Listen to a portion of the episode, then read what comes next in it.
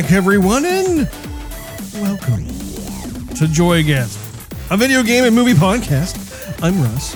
He's Steve, and we wish you a happy Valentine's Day on this February 14th, 2023. We're going to be catching up with each other before going into our topic of the day, which is the Super Bowl movie trailer reactions. But before we do, make sure you click on that subscribe button as well as that notification bell. That way you will not miss a single solitary episode of Joygasm that drops once a week each week. Steve, I think uh, first and foremost, it is important to once again wish you a happy belated birthday, good sir. Thank you, Russ. Another trip around the sun, Around the moon. Around the moon, huh? Around the Milky Way. Indeed. And back. Indeed, Steve. Indeed. All the planets did a once over and around. And up and down. Did they Back again. Did they now? That's right. Did you do anything fun for uh, your uh, birthday? I had peace and quiet, which was fantastic. Ate a lot of food and a bunch of R and R. Russ, you know, I, I actually did have a workout. I got a workout in. I will say, I was feeling swole by the end of the day. I wanted to feel young, Russ. well, that's good. So yeah, I got my burn on. That's good. That's actually a, a nice kind of uh, action or, or uh, you know, Reaction. Some kind of um, activity to do when when one turns uh, yet a year older. Yeah. That's very good. Did, did your wife get you anything for your birthday, Steve? Um, she, yeah, well, yes. Um, but am gonna receive it later on. What's gonna happen basically is, uh, she got me something to scratch off my bucket list. We are I didn't know where that was going. I'm like, scratch it. scratch it. I got a back scratcher. Uh, no, so we are going to see Metallica when they come to Dallas. I believe it's in August or September. I forgot which which day it is, but we're going to go see them. Very fun. Now, is this going to be your first experience at a First. Metallica concert? want to see them since high school. Never seen them. Yeah. It's gonna be cray cray. I know you are a Metallica fan. Is there going to be another band uh, kind of opening for them? I assume so. I yeah, there's gonna be three bands. It's like a tour. That's like a three day thing. But I'm not going for three days. I'm just going for one of the days. Okay, yeah. Uh, so the day that I'm going to be there, Five Finger Death Punch is going to be there.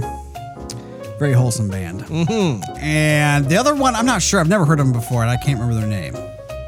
But you probably wouldn't have heard of them either. Probably not. Yeah. Probably not, Steve. And that's going to be a Sunday after church. No, I'm just kidding. Is it really? Uh, it's going to be in the evening, but yeah. I see.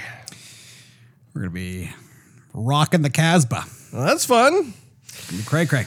Well, I look forward to hearing Freaking about it. awesome. You'll have to tell us about your Metallica adventures once you have it. And When did you say it was happening? Was it in three months?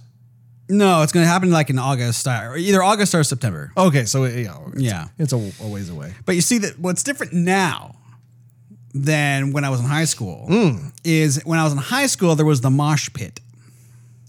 There was this thing called a mosh pit. You went to the concert, I believe they still exist.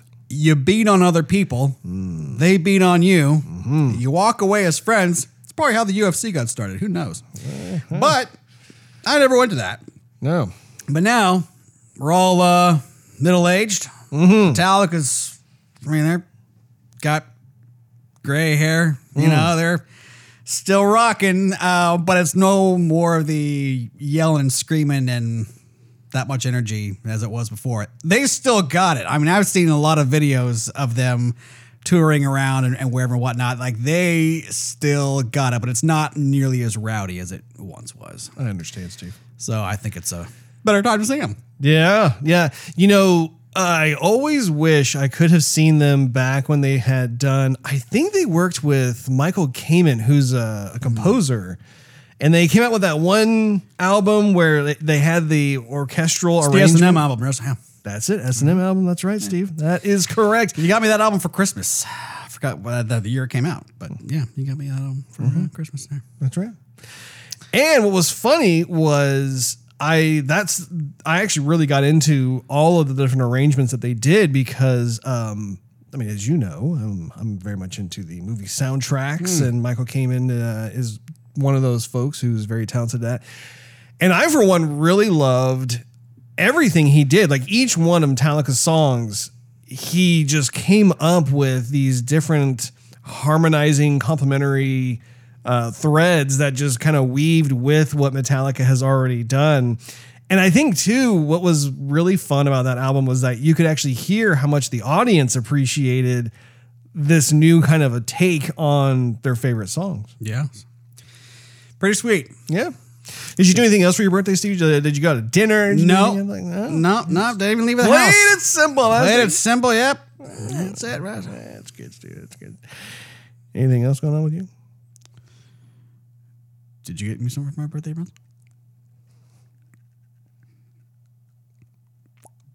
No. Oh, No, I didn't. that's nice. Yeah. Thanks, Russ.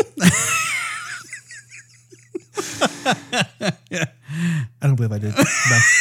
The thought seemed to pass my mind. I don't know. Happy freaking birthday, Steve. Thanks. That's right. Means a lot. Coming from you. I'll uh, I'll take you out to dinner. Okay.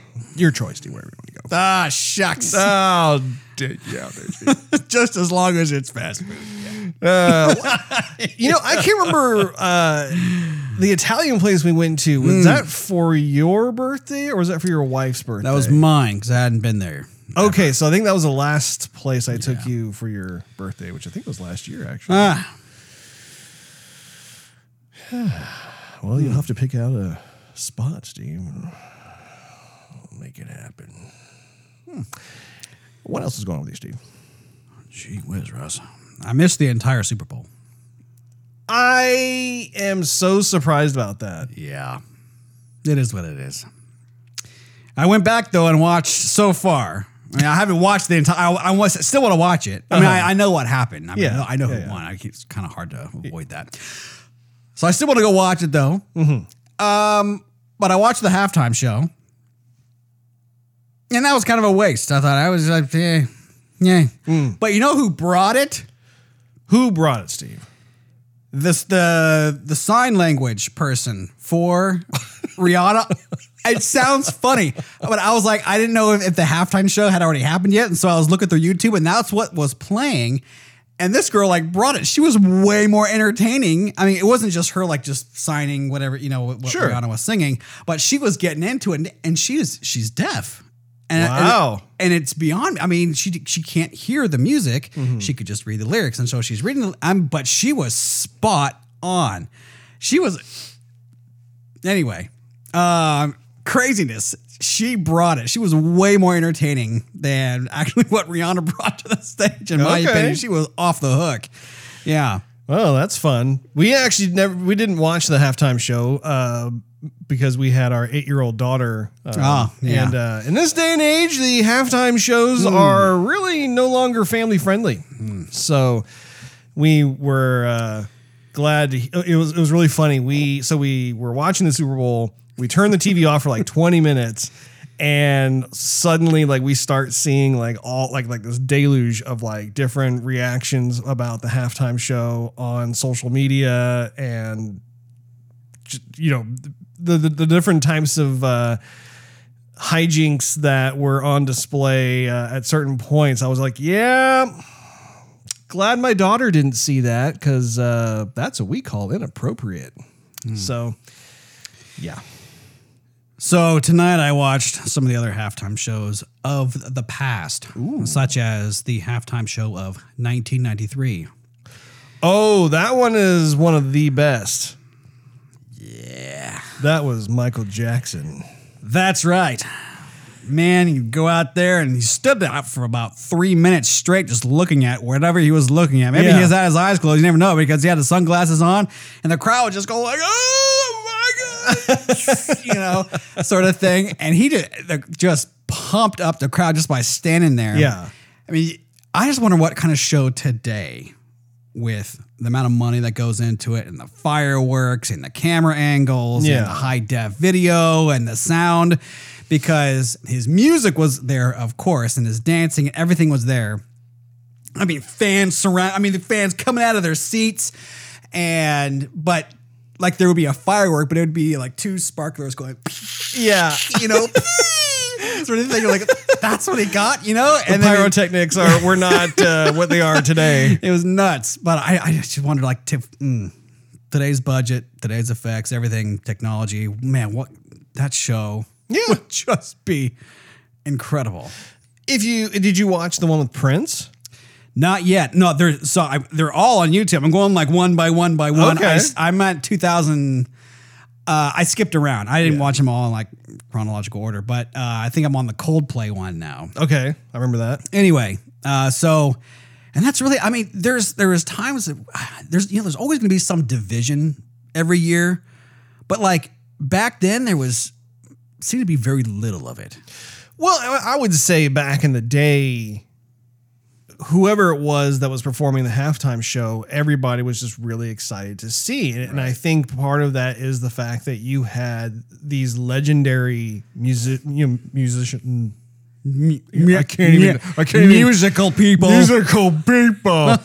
no, you, you just had these these uh, legendary uh, musicians that when they decided to do the halftime show, it was like their their music just spoke for themselves. They didn't need all the extra bells and whistles in order to put on a great show. And so like Michael Jackson, for instance, I remember Aerosmith performed at um, football uh, halftime show, and that that was like a lot of fun. I'm a big Aerosmith guy. I, again, Prince was great. Um, I think it was right around the time when Justin Timberlake Yeah. and Janet Jackson were performing together. Hashtag nip slip. Yeah. Where I remember I, I was living in Hayward at the time and I'm watching the football game and watching, you know, more specifically the halftime show. And I remember that moment where he just like grabs a hold of her top and just rips it off. And I'm like, why did you do that? And and to me, what's funny is that both Justin's catalog and Janet Jackson's catalog stands on their own. Like they don't need any kind of cheap Extra thrills PR, or- yeah. yeah, it's like your music is so good. Just do your thing, like sing your songs, and that's enough. But then uh, it was like from that moment forward, it just seems like every half, not every, but like a lot of the halftime shows have this race to the bottom as to like, you know, how controversial or raunchy or who knows what. Like, like just just going down, down, and you're just like, there's more to music than than how sleazy you can be on stage. Well, that's the thing too is that it, there was there's a back and forth between the NFL wanting to please the majority of fans, which have families of their own with little Yeah. kids, and the celebrities they get wanting to push their own agenda. Yeah. And so there's always this kind of push and pull, right? Uh, I remember like last year, for example, I think there was it was Dre. It was, yeah. And everyone's going like, okay, we have some. I mean, they've made some controversial music that's supposed to be a family event, but Yeah. you know, it could be really good or it could be really bad. And everybody was holding their breath, and then the show was actually you know pretty decent. I agree. I think that, that was actually really good Yeah. because he approached it from the standpoint of basically having each one of his proteges that like he helped get into the Right. big leagues do like a number or two up on stage. I like that. I thought that was great. I thought that the music selection was fantastic. And that's why that's why I corrected myself earlier, saying, okay, it's not like every single halftime show since the Justin Timberlake and Janet Jackson was bad. There are there are a sprinkling of ones that are are actually very good, but yeah, I I think overall uh, we're just in this new space where things that typically in the past were traditionally just family friendly, they're just not anymore, and as a result, I know I speak from for my wife and I, we take more of a defensive stance, um, just simply because we can't trust what may pop up on the on the screen, and you know if that happens, then it's too late. So it is what it is. But I ended up watching the Super Bowl myself. Ah, It was a good game. Overall, really, really good. I was disappointed that the 49ers were unable to make it to the Super Bowl. And so I was rooting for the Chiefs as a result because the Eagles beat the 49ers. And I was glad to see that, that uh, you know, the Chiefs won. And what was nice though is that overall the game was very close. It, it was a very entertaining game. It wasn't like you had like one team just scoring like mad and the other one has like one touchdown. How did you guys get here again? yeah, yeah. But so I mean, overall, it, it was a lot of fun to be able to to watch Super Bowl. I always like Super Bowl. I always enjoyed. I'm not. I'm not like some diehard football fan, but like mm. I feel like it's just it's fun to be able to tune in and enjoy the show. Russ, Yeah, Steve. when we were kids, you could really throw a Nerf football. Mm. Boy, thank you, Steve. I appreciate that. remember a time back in the day we had a nerf football mm-hmm. not paid by nerf but nerf is awesome i will say that Not sponsored by Nerf. not to be nerf we had the nerf it was like a screamer is what it Yes. was or something and it had this device in the middle of the football that just caught the air Or, or, or was it the Whistler? i don't know if it was the whistler or the screamer but it was loud The Yodeler.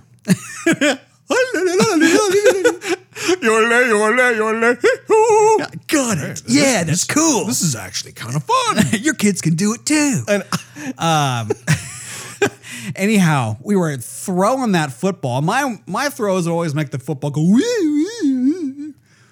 Yours would go throw a spiral or 2 mm-hmm. or three or ten. Hmm. it's fun to throw the football around. The old pigskin, the old foam Nerf. Anyhow, not so much as it made out of pig skin for those Nerf. footballs. so you threw it hard and fast and spirally. Yes. So fast and spirally, I couldn't catch it on time. You caught some. What are you talking about? Referring to one instance, Russ, Ah. where the spiral hit me in the nutsack. The sack of nuts. The wedding tackle, Russ. The plums. the bits and pieces. You had me down for the count for a good five minutes, Twig and berries. and you were standing over me laughing. I still remember I was in fourth grade, Russ. Fourth grade.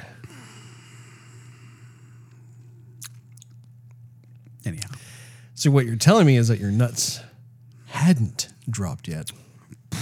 Although Uh, no, they dropped. I was gonna they say- got sucked back up for nourishment. Like we don't want to be down there anymore. It's too dangerous. in your situation, you had a mustache when you were in sixth grade, so maybe they were in the process of dropping by the time you were in fourth grade, Steve. Anyhow, Nice little Easter basket you got there, Steve. and my football days are over. Any wishes and aspirations? I actually forgot about hmm. that. I haven't, Russ. Hmm. Tragedy struck that day. Well, I'm sorry, Steve. I did not mean to do that. I know. I was just trying to throw a, a good good football. Yeah, you did. Hmm. Indeed. I have also been playing more of Dead Space Remake. The space that has died. Indeed. If you missed that previous episode of Joygasm, which was the one before this one, we go into our hands on impressions of that. So I encourage you to check that out if you have not done so hmm. already. I was looking at where you left off, which based off of when you were streaming last, it looks like you were about to. Well, I, you, you did try to take on a rather larger Gnarly. creature, and uh, looks like he he made quick uh, quick use out of you and ended you. So I have actually caught up to where you are, Steve. We are now literally at the same part of the game. Mono e Yes, indeed. Unless you've been playing more of it, and I just don't know. No. No. I have not. Well, we're both on chapter four then, Steve. Nice. Chapter Quattro. Engineering our way through it Indeed. with um, Isaac. Isaac. Yes. Chris Isaak. Yes, no. no, no. What a wicked game it is. your, your, your character starts spontaneously ah. bursting out into song. Man. all the creatures are like, Okay, Russ. yes, indeed. Is there anything else new with you, Steve? That's it, Russ. Uh, hmm? Should get right to the topic of the day. Well, we should indeed, Steve. So, as a part of the Super Bowl, it is customary, as everyone knows, that the commercials are actually worth watching as opposed to the other 364 days of the year, in which case just about all of the commercials are forgettable and people can't reach for the mute button fast enough. However, on the days of the Super Bowl, that's a bit of the uh, opposite experience. So, what we're going to be doing is actually talking about five of the movie trailers that got shown over the course of the Super Bowl itself. So, we're going to be starting off with one that I am supremely excited about, which is The Flash. And so, we finally, finally got to see footage of The Flash doing his thing getting a kind of a a teaser of his abilities of being able to like you know go back in time be able to like jump into um you know parallel realities or the multiverse basically. And by far the the, the biggest moment of, is the the reveal of Michael Keaton donning the cape and cowl once more. And not only that but then even hearing him say one of his most famous lines from the Tim Burton film which is I'm Batman. I can't tell you how many times I've watched that trailer. I remember I even texted you like the moment after it ended and uh, sent you a link, and I think I put in caps lock, cannot wait.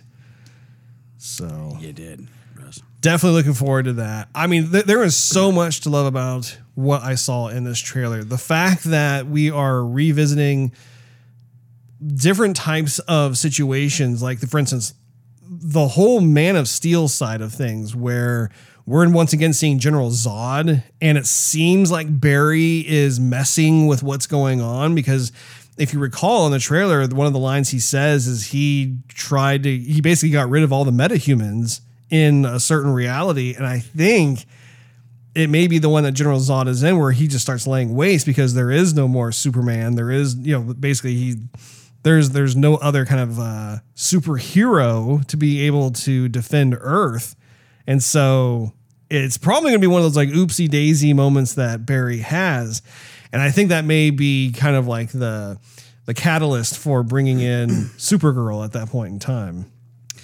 Yeah, I remember they were going to bring in Supergirl a while ago and they canned the project. So maybe they took that or pieces of that and brought it to here. Never know, Russ. I'm feeling very uh, Spider-Man No Way Homey Yes, and this one a bit. yes, Here, here's my thing, Russ. Here's what I'm going to say. I like the trailer. you better. I liked it a lot. But there's something that I've been thinking about that's been haunting me since. What has been baking in your noodle, Steve? I don't know how to say it nicely, Russ, so I'm just going to say it. You never do. I think they're they're selling the Keaton Batman instead of selling the Flash by himself, right? Like if they just showed the movie the the movie of the Flash and then save like the Michael Keaton thing to the end, it would be like, oh, I mean, it would been just like a- a- really exciting. But I but that was the pivotal point in the trailer. Like I saw when he stepped forward and you know he had lightning and stuff, and he's like fast and quick and you know, blurry and whatever, time space continuum. I'm like, okay, cool, yeah, I get it, I get it, I get it, and I'm and I'm happy that they're making the, the movie, and I'm happy they're making it. I see to see the trailer, and then but everything changed when Michael Keaton went on screen. You know, you hear the. You see his face, you hear his voice, mm-hmm. you hear the Danny Elfman music kind of you know was mm-hmm. playing in the background. So, and that's when everything changed. But it came to be like, oh my goodness, I want to see Michael Keaton be Batman again and what he plays in the movie versus seeing more of the Flash. Mm-hmm. And that's what has me kind of cautious, if you will. So I didn't necessarily have that same reaction because there were multiple moments throughout the trailer that really got me geeking out over the situation. Like Right. there was the moment where Barry all of a sudden runs into another version of himself. Right. Those are always fascinating to me. I remember watching Back to the Future and how Marty would run into another version of himself, or you have Doc who would run into a younger version of himself. Even his girlfriend would, would run into an older version of herself. Sure. So like I I don't know any any time that Hollywood plays around with those types of encounters, it always fascinates me because my mind just thinks about the what if like like how would how would I react in that kind of situation? And not to mention like what are the the butterfly effects of what can go on if you tamper too much with either the past or the future or even going into um, other multiverse realities? And so I mean like for me like that was a really cool scene. The fact that they revealed once again that like in the instance where he wants to try and save the reality that has his mother still alive he's willing to go to these crazy extremes to make sure that that nothing bad happens.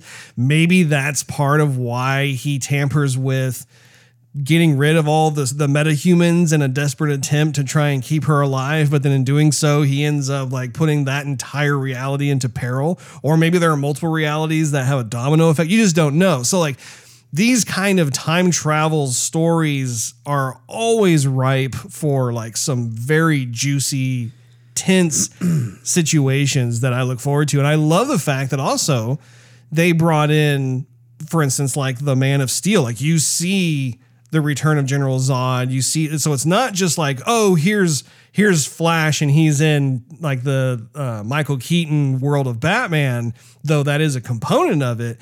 But I think that that especially considering the fact that this was kind of like the first official teaser trailer it makes me wonder who else is going to be in that movie I- even if it's just a cameo in fact I went on to Instagram um, and went to Michael Uslan. If you recall, he's the executive producer on every single Batman movie.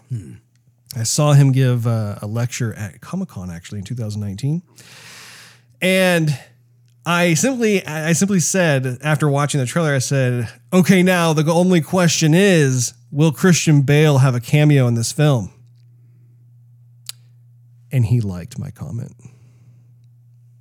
Hmm. So, of course, it remains to be seen if that is actually a thing or not. But as far as I can tell, it just seems to me that James Gunn, who has taken over as basically like the, the, the chief creative officer of the DCU, he is most likely going to be using this film as the reset in order for him to be able to basically exercise his vision of what he wants to have happen within this entire universe. And Barry is the the guy to do it because he has the the the um, the ability basically by going as fast as he can and doing certain things, he can basically reset stuff. I mean, he he can go back to the beginning of time. I mean, like the Flash as a character has really caught my attention just within the past handful of years, I want to say. Because prior to that, it's like I only knew him as like, okay, he's fast. And that was that was the extent of my knowledge of it. But I have a friend who I worked with um about, you know, let's say three or four years ago.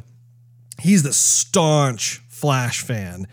And he really started to talk to me and explain about like what other types of abilities he has and how he really is like this key component in DC Comics in terms of like how basically like he's always having to try and fix stuff all the time. Like like and as a result like even like his his sanity is really on edge because he has basically bumped into so many variations of people and how like like if he doesn't basically it's like it's like the whole butterfly effect gone awry where like he's trying to fix this over here and then he fixes that but then it causes this problem over here and he has to go over there and do that sort of thing. So I am also wondering if we are going to be seeing, I, I, and again, I'm not like an, an expert in the the Flash comics, but I know there's like an evil Flash. I, I don't know if if, if uh, he goes by the name Reverse Flash or if there's another name, but I'm wondering if the other Barry that we see in this movie will become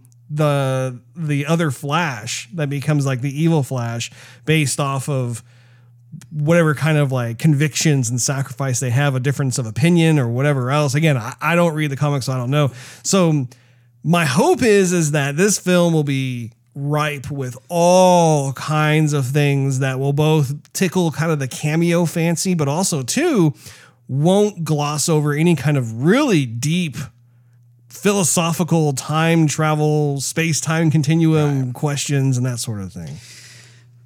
You know they're gonna have three active Batmans then. Three. They're gonna have Batfleck. Mm-hmm. You're gonna have uh, the latest Batman. What's the guy's name? Oh, Pattinson. Pattinson. I was thinking Pitson.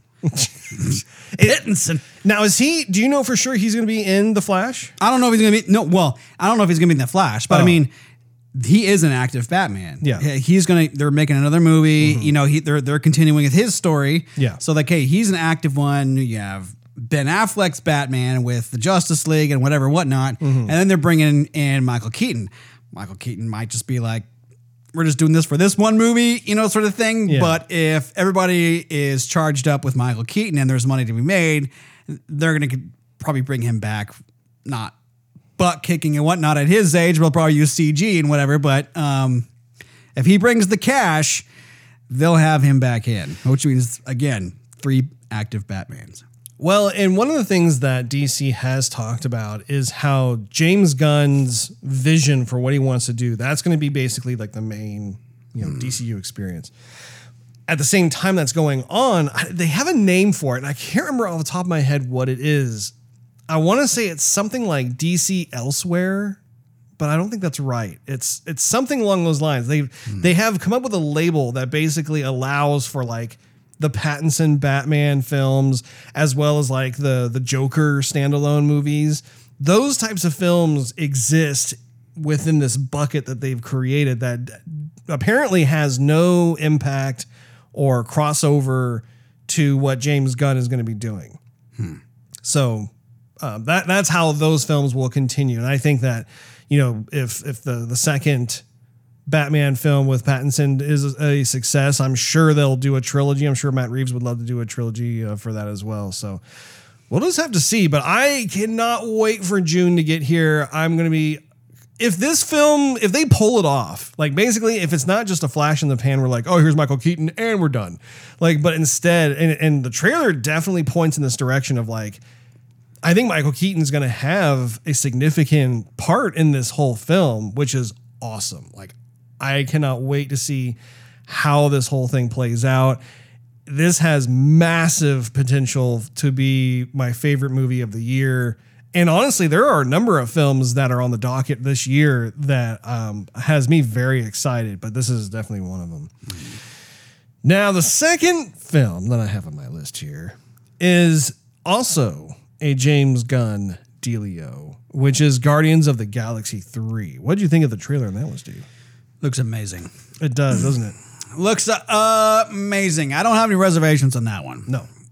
I, uh, man, it almost looks like some of the comedy is going to be taking a backseat to the drama. Yeah. Which I mean, it's the. La- I mean, if this is going to be the last movie with the the, the bunch, then yeah, there might be some drama and some some extra action. There might be somebody dying. Who knows? I mean, so I'm I'm either way. I am looking forward to it and happy if if they're going to stick with the comedy or if they're going to stick with the drama, a little bit of both.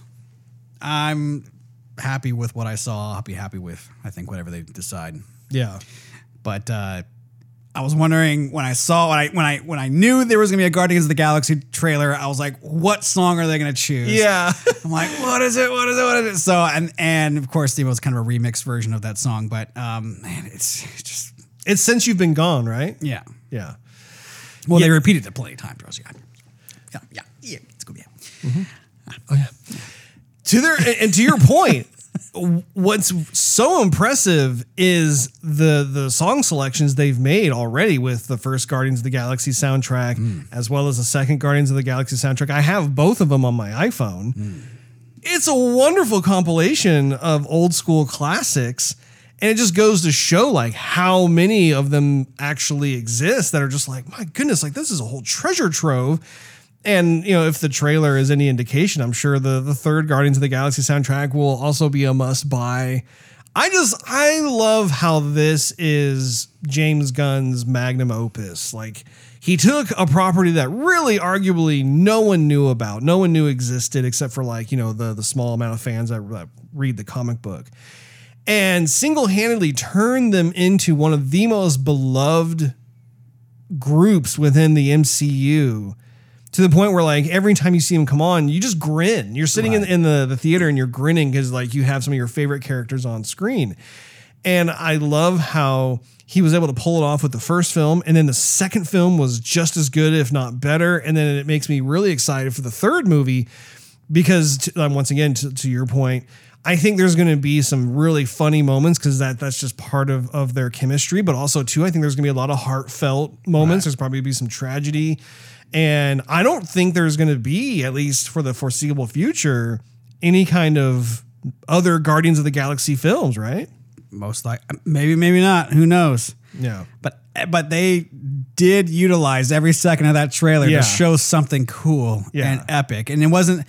Yeah, there was a lot of action, but that was a lot of really cool action. It was, yeah, such a visual spectacle. The colors really just leapt off the screen. The the compositions were amazing. I mean, everything is so creative and full of imagination. I, I just really love how this world of Guardians of the Galaxy has come into the silver screen the way it has, and even all the new characters. I mean, we've got some kind of like. It looked like an otter or a weasel or something that, that right. like looks like it's a friend of Rocket Raccoons. Yeah, and- that looks so cool. Uh, then, and even the villain, the villain looks really interesting, and uh, there were some other like weird alien creature things too. It just it's such like this fun sandbox that he created, and like the casting is so sublime. One of the things that I'm looking forward to is um, understanding how Gamora came back. You and I were discussing that after we watched the trailer about how in Avengers Infinity War, we saw Thanos throw Gamora off the cliff in order to um, obtain the Soul Stone. And unless I'm forgetting something, like I don't think she had any means of coming back. I mean, if you recall, that's why Star Lord lost his temper when they were trying to get the gauntlet off of Thanos, and he ends up punching Thanos in the face, and that's you know the rest of the the heroes couldn't like hold on to him, that sort of thing. Right. But I don't recall. I mean, oh, you know what? yes, Ross. I remember. I remember. Remember. Essentially, you had um at the end of, of Endgame, they all came back. That's what it was. Essentially, like like they were able. It was, it was before and Tony Stark did the, did the snap, but but essentially, if you recall, they were able to bring back all the the folks who were turned to dust. Remember that that big Yeah, but she wasn't moment? turned to dust though. She that's true. She wasn't turned. She was thrown off the cliff. Hmm. Back so yeah, to confusion. back to confusion again. I thought I had remembered correctly, but yeah, it, like because both Black Widow and Gamora, I don't think were a part of that equation. Fertilizer. So that leads me to believe the only other thing that comes to mind is that perhaps when Tony Stark did the snap to have everything go back the way it was. Oh, That was a, I think you sneezed last show too. I might have. That's what happens when you bang your wrist on the table. Somehow it just elicits a sneeze. Allergic to wrist banging on glass. allergic to pain. anyway, that is a good question. yes. However, what's really funny is I don't feel cheated by seeing her back. I'm actually really happy to see her back. Right. I don't think I would feel the same way if it was Black Widow with with a Hawkeye. You know, Right. I think that would have been too much of a cheat. In her situation, though, it's like you know, I'm glad she's back. I, I can I like that. I remember when we were talking about uh, Endgame when they swapped uh, Gamora for or Black Widow for Gamora, and even before then, I was like, man, I, I really liked Black Widow. I probably could have like you know given up Hawkeye, but I really wanted to keep Black Widow. And then I'm like, ah. And then I thought they, they swapped with Gamora. Like, no, I'll take Gamora. I don't want Black Widow. Oh man. Yeah, it's, I mean that, that, that it is kind of irking me a bit to like try and remember how things went down because I know they did the time travel thing in Endgame, Yes. which had both Black Widow and Hawkeye going to that cliff, and then they had the whole "No, yeah, I'm going to go. No, I'm going to go," and then Black Widow ended up sacrificing herself so that Hawkeye could get the Soul Stone. If he did that mm-hmm. before Gamora, before Thanos and Gamora got there, is that? They might allude to it in the Ant Man movie. Either that or when once Guardians of the Galaxy three come out, comes out, I'm sure they'll have some kind of flashback or they'll yeah. they'll explain something. I just keep thinking that there is something that has already explained it, but I just can't put my finger on it. Hmm. What about a toe? I don't know. Maybe an elbow. Yeah. I'm not sure. Earlobe. The next trailer is Fast Ten. Fast X. Fast. Your favorite. Yeah. Um, I cannot believe that they have made 10, 10 of these Fast and Furious films. These are just, this is, I cannot take these movies seriously at all. They're not supposed to be meant to take seriously. But it's like the way that they market themselves, it's like they take themselves seriously. It's so melodramatic and it's always the same thing of family. You don't mess with family. Like, yeah, I know. You told us that nine times before. You got anything new? But apparently they sell like hotcakes, Steve. They they rake in the dough. And I know that you like these movies. Excuse me. You do. I liked one, two, and three. Once I got to four, everything started to get janktified. Oh. I mean, I have watched them all. Uh-huh. Like the last one, they went to the moon. They went Right. to the moon. What are you? What? What's happening? Did they bring a car to the moon? Yes. oh my gosh. There's a whole thing, and and I I just I don't know. I um I'm like, where's the drifting? Where's like the cars that you hop up to make them fast and cool, and you race them? Uh-huh. Why are we doing like world changing events? Yeah. Uh, I just don't understand. Um, and there's too much like, oh, you guys are the only people who can help this ragtag of street racers. You know, no one on the planet can actually get any, accomplish anything done. Yeah, I don't know. I so I get. I'm picking up what you're throwing down. Is it hitting you in the nutsack? yeah, I bet it is. Nah, I don't think that one's. I don't think that one's grabbing me by the ghoulies. The one thing though that does have my interest peaked is Jason Momoa. Like I know you were gonna say that. if there was ever to be a villain in these Fast and the Furious films that really like, ooh, I think I'd have fun watching that, it would be him being a bad guy. And I just think which will probably eventually turn into a good guy. Just like Jason Statham, just like what was uh, the wrestler dude? Dwayne Johnson. Not Dwayne Johnson. Didn't he John turn- Cena. oh, John Cena. Well, no, well, Dwayne Cena. Dwayne Johnson was in one of the Fast and Furious He films, was. if not two. I don't know if he was in multiple or not. No, he's but- only. Well, I think yeah, maybe may um, maybe I can't remember. I, one, maybe two. I think that was it. Didn't he turn into like a friend or ally? yeah, he was an ally, yeah. Um, but he and Vin Diesel are conking bald heads. Yeah, that's why. That's why Dwayne Johnson made Hobbs and Shaw, right. which was a split off from Fast and the Furious, and that's really where the feud, the family feud. Really uh, kicked it up, Russ. Okay, like they're they're not on talking terms. I don't know what happened, but it wasn't good. So are you are you interested in this movie? Are you excited for this movie? I don't know if I'm really excited. I will probably watch it uh-huh. when it comes out to stream. When it comes out to stream. I don't think I'll go out to the theater really to watch it. Are you sure about that, Steve?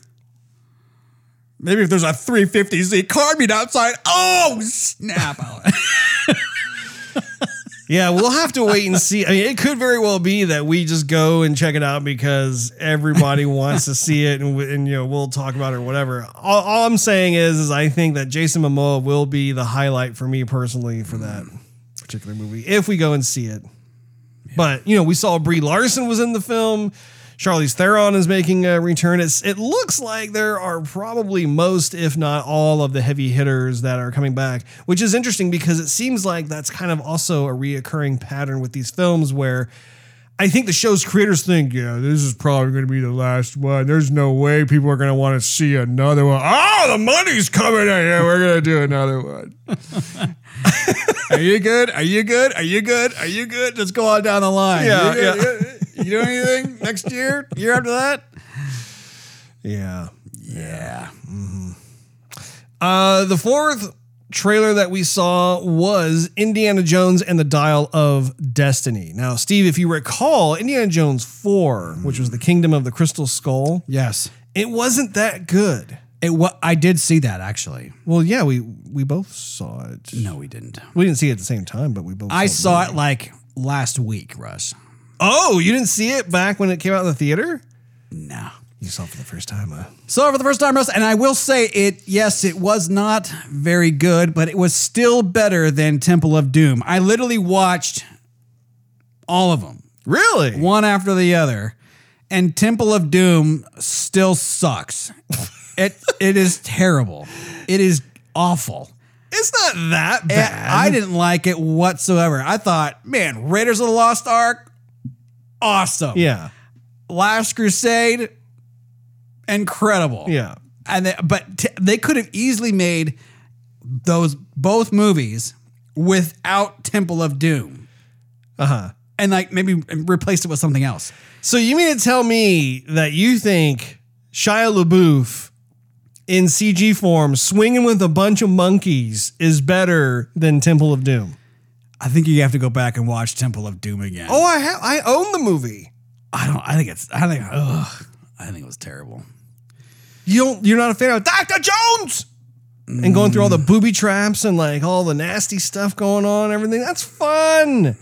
It was the darkest of the three, and and I will venture to say that I do think that Temple of Doom is the weakest of the trilogy. Because I'm with you. I think Raiders of the Lost Ark and The Last Crusade are definitely stronger out of the three films. But it's not like there was nothing to enjoy from that second film.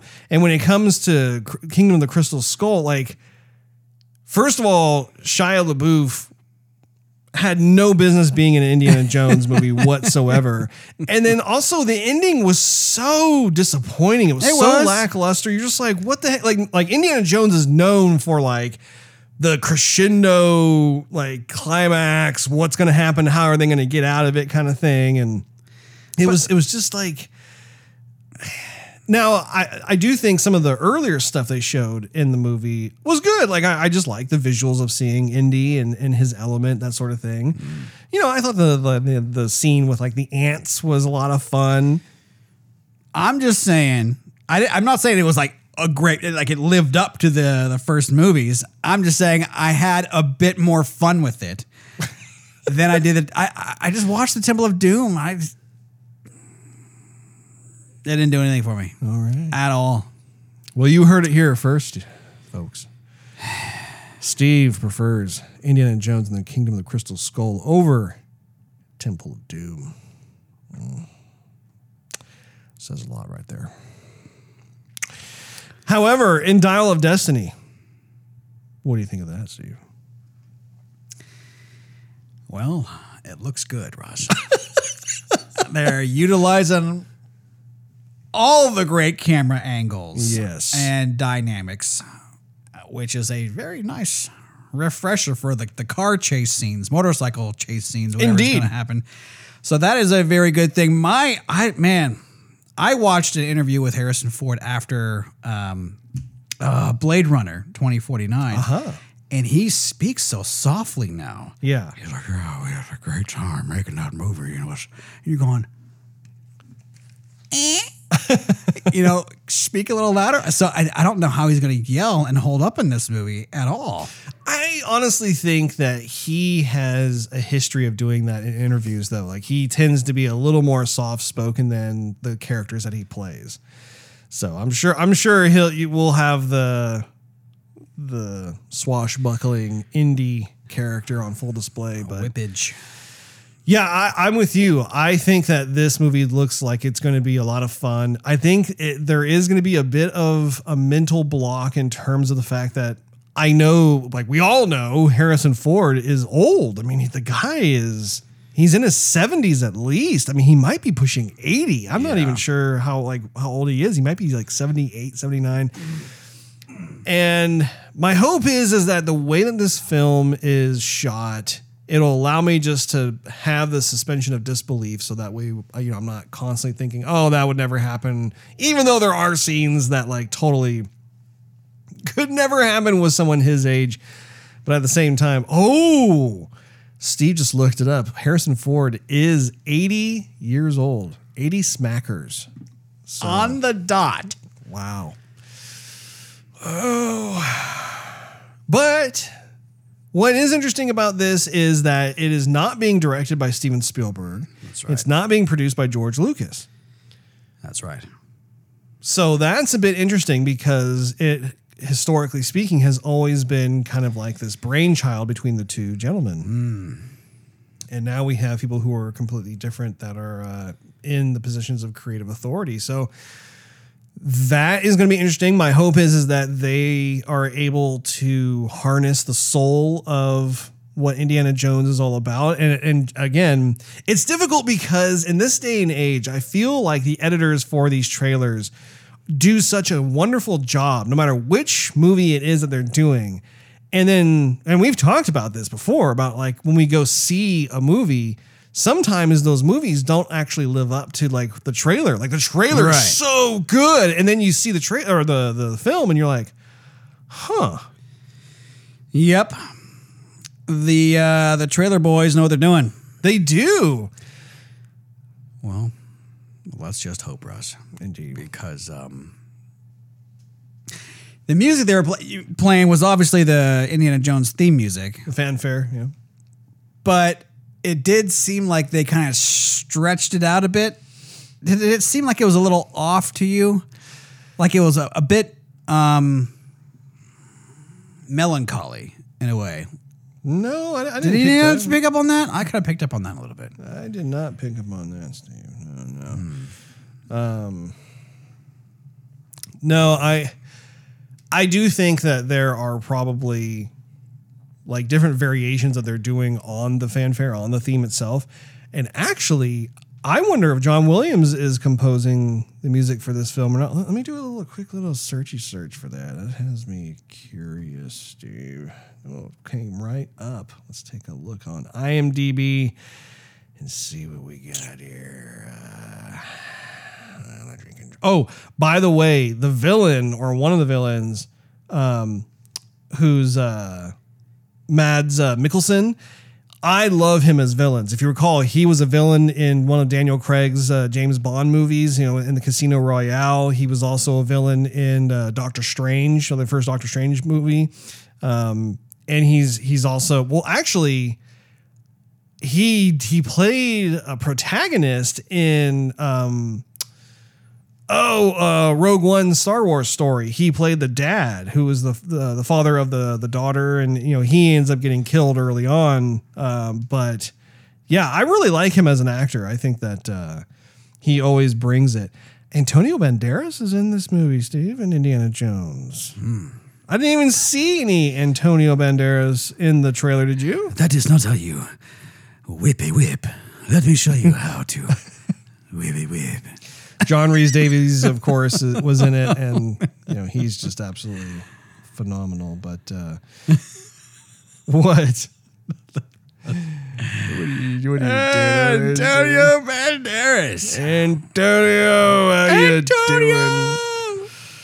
Uh, okay, let me go in here. I'm actually having a little Why bit don't you go ahead and go in in there, Russ? of a of a challenge here. Steve. Oh yeah, music by John Williams. Fantastic. He's been going back and forth quite a bit lately with like he is going to do a soundtrack to one of the the series of movies that he's done in the past, or sometimes he's like, "Oh, this is the last one. I'm not going to do it." Oh, okay, I'll do this one over here. And he he's over 90 years old. like, I mean, talk about a work ethic. It's amazing, Steve. Legend. Living legend at that, Steve. Absolutely. So, are you looking forward to seeing that movie when it finally comes out? I am, Russ. I think it's been pretty, pretty big. Yeah, I definitely am getting a, a, a good initial reaction out of what they showed in that trailer. I think that having um, the cast they do in place, as well as having John Williams in the seat for the soundtrack, that's all terrific. Really, the only question I have is will these new folks in the director's chair and the producer chair will they be able to do the the trilogy justice? Because I don't count Kingdom of the Crystal Skull as part of the Indiana Jones uh, film library. That was that was something else entirely. And thankfully, there will be no Shia LaBeouf in this movie. That's fine. That's great. That's fine. Last but not least Ah. is Transformers: Rise of the Beasts. Well done. now, Transformers as a movie property, I feel is uh, it's kind of in this weird state because you had like like the initial trilogy that Michael Bay did, Yes. and like you know the the first Transformers movie, in my opinion, I thought was good. It was. The second one, not so much. But Dark Side of the Moon was actually, I thought, really good. It was the third film, Definitely better. And uh, and they were able to kind of really tidy up like what was going on within that given storyline. Sure. Then they decided to go off and do like the Mark Wahlberg. Hey, hey guys, what's going on it's Card. It's transforming. I, I don't understand. You to do some reps? You want to do some some bodybuilding? Hey, you guys, you guys really shouldn't touch that because that's gonna be a problem, and you don't really want to do that because it's gonna make me upset. I mean, that's my tool, and you can't really do that. Come on, guys. Those were terrible. Anyway, Yes. Russ, please continue. Uh, so those films were were a bit of their own entity in the sense because they introduced some other types of uh, well-known transformers.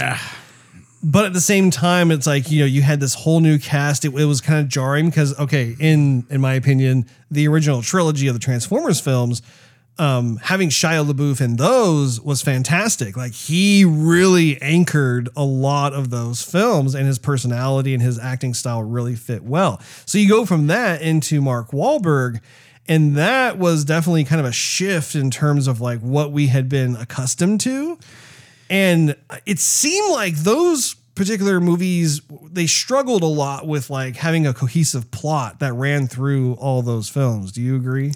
Well, I yes, I do. Uh, it seemed like they wanted to continue the series, but didn't know if they wanted to appeal towards the older market, which would remember and love the Transformers, versus starting over with the younger market. Because I think what you're referring to with Mark Wahlberg was uh, the Bumblebee movie, if I'm not mistaken. Well, so the actually, I didn't even get into the Bumblebee movie yet. I was just thinking about the the Transformer films that had Mark Wahlberg in them, and then Bumblebee was like a standalone movie, and that was the first time that we actually saw. Uh, the Transformers look more in tune with like their cartoon or comic book. That was only the beginning, though. Uh, That was only like five minutes in the beginning, and that was it. Well, in terms of like the epic battle, yes, but you still saw Bumblebee more or less like in that same kind of art direction. And it looks like this movie is continuing more or less in that direction as well. It's kind of confusing though, because like on the one hand, you see Optimus. Clearly, his body type has been simplified. It looks much more blocky. Looks, like I said, more in line with the comic books, with um, the TV show of old. And but at the same time, it's like there's that scene where he confronts like that other uh, Transformer gorilla type, and the gorilla actually looks more advanced visually speaking, like almost as if it calls back to the original trilogy. Dinobots.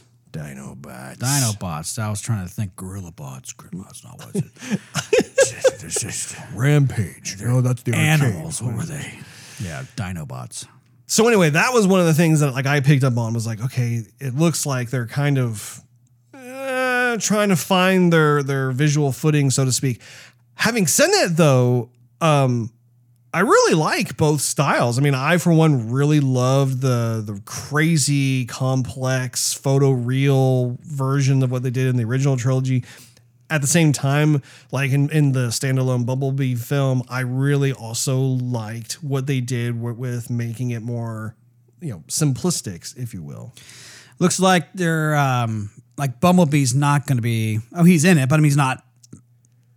Maybe being more of a main character, maybe just kind of a backstage character, sort Supportive of thing. character or something, supportive, yeah. something like that. You have Mirage, who's kind of taking that Bumblebee spot in like the first Transformer movie, where you know he's the Camaro, he's driving around Shia LaBeouf and drives Shia LaBeouf's like, I'm not driving the car, I'm not driving the car, what's going on? You know, sort of thing. And so a lot of that is happening here, of course, with Mirage being the smaller sports car, Yeah. quicker. And he has a voice, so he's speaking, so he's not just radio dialing. Although I like that. Yeah. Um, but we have yet to see who else is. well, there- There's another robot that's there. Um, you see, Transformer, Steve. um, Transform, yeah. You see her sticking out of the Volkswagen bus, and she's shooting. I, I want to Yeah. see she. wa- I want to say that she was a motorcycle. I can't remember. If my- She looked wrong. familiar though. Yeah. Yeah. Now, one of the challenges for this film, for me personally, is because the Shia LaBeouf um, trilogy really, I mean, they explored the idea, this theme of a boy and his car, like his boy and his dream car, and the relationship that unfolded. Yeah. So when I see this trailer with yet another, you know, seemingly teenage boy, maybe in his 20s, early 20s, I mean, if I had to guess, he looked like he's between like 17 to 20 years old, somewhere around there. I do get a little hesitant because I'm like, uh, we've already been there, done that. Like, you know, are we just trying to swap out, you know, the characters? Like, okay, instead of Bumblebee, we're gonna go with Mirage, and instead of Shia, we're gonna use this other kid, and you know, it's gonna be interesting. And it reminds me of a conversation that you and I had about how we really just want a Transformers movie that's just focused on them, like like stop with like the constant uh, meddling in Earth kind of thing, and instead let's have something that's just predominantly within the Autobots versus the the Decepticons. It just seems like they are still hung up on this whole like gotta gotta put in uh, a bunch of Earth stuff. Well, I think it's that plus it's honestly not not to say they're rebooting it, but they're really pushing the successful franchises to make continuations of the movies that worked before. So I think that's what it is too. Maybe you know Transformers had a bunch of money and they're running out of ideas. And so they go, well, we can start this one over halfway, maybe, with a new cast, bring back familiar faces, and see how it goes. Yeah. Yeah, I would say for me, I'm in, I'm curious. I'm interested in seeing how this movie is. I'm not as excited for it as The Flash or Guardians of the Galaxy Right. 3. Um, but I do think it's mm, it's on par with maybe Indiana Jones or maybe Indiana Jones I'm a little more excited for than the Transformers. I think if I had to rate them, I would I would think I would go Flash, Guardians of the Galaxy, Mm, Mm, Indiana Jones, Transformers, and Fast X. What about you? Same order, but Guardians of the Galaxy first. Okay. Yeah. Yeah. Overall, I mean, I think that, that it was a really strong showing of, of trailers, especially considering the fact that they're all slated for this year. And there are several other films that are coming out that we haven't even discussed yet. And, and so my again, as long as they stick to their deadlines or, or their release dates, I should say, I think that that this year will be a really fun year at the movies. The year to go back to the cinema. Indeed. Indeed. That wraps up this episode of Joygasm. Thank you so much for hanging out with us. If you enjoyed this episode, we invite you to check out patreon.com slash joygasm, where you can enjoy exclusive perks and early access to the show. Not to mention, it continues to help us financially do the podcast. Also, shoot an arrow at that subscribe button and smooch that notification bell. That way, you will not miss a single solitary episode of Joygasm. It drops once a week each week. And while you're at it, you can do a search for at Joygasm TV on your favorite social media platform of choice to get behind the scenes goodness and other drops that we do that are filled with all kinds of glorious nonsense. Last but not least, do a search of Joygasm TV on Twitch to see us stream our gaming adventures live every Wednesday night at 9:30 p.m. Central Time. We look forward to reconvening with you all next week when we do the review of Ant-Man and the Wasp: Quantum Mania. We'll see you then.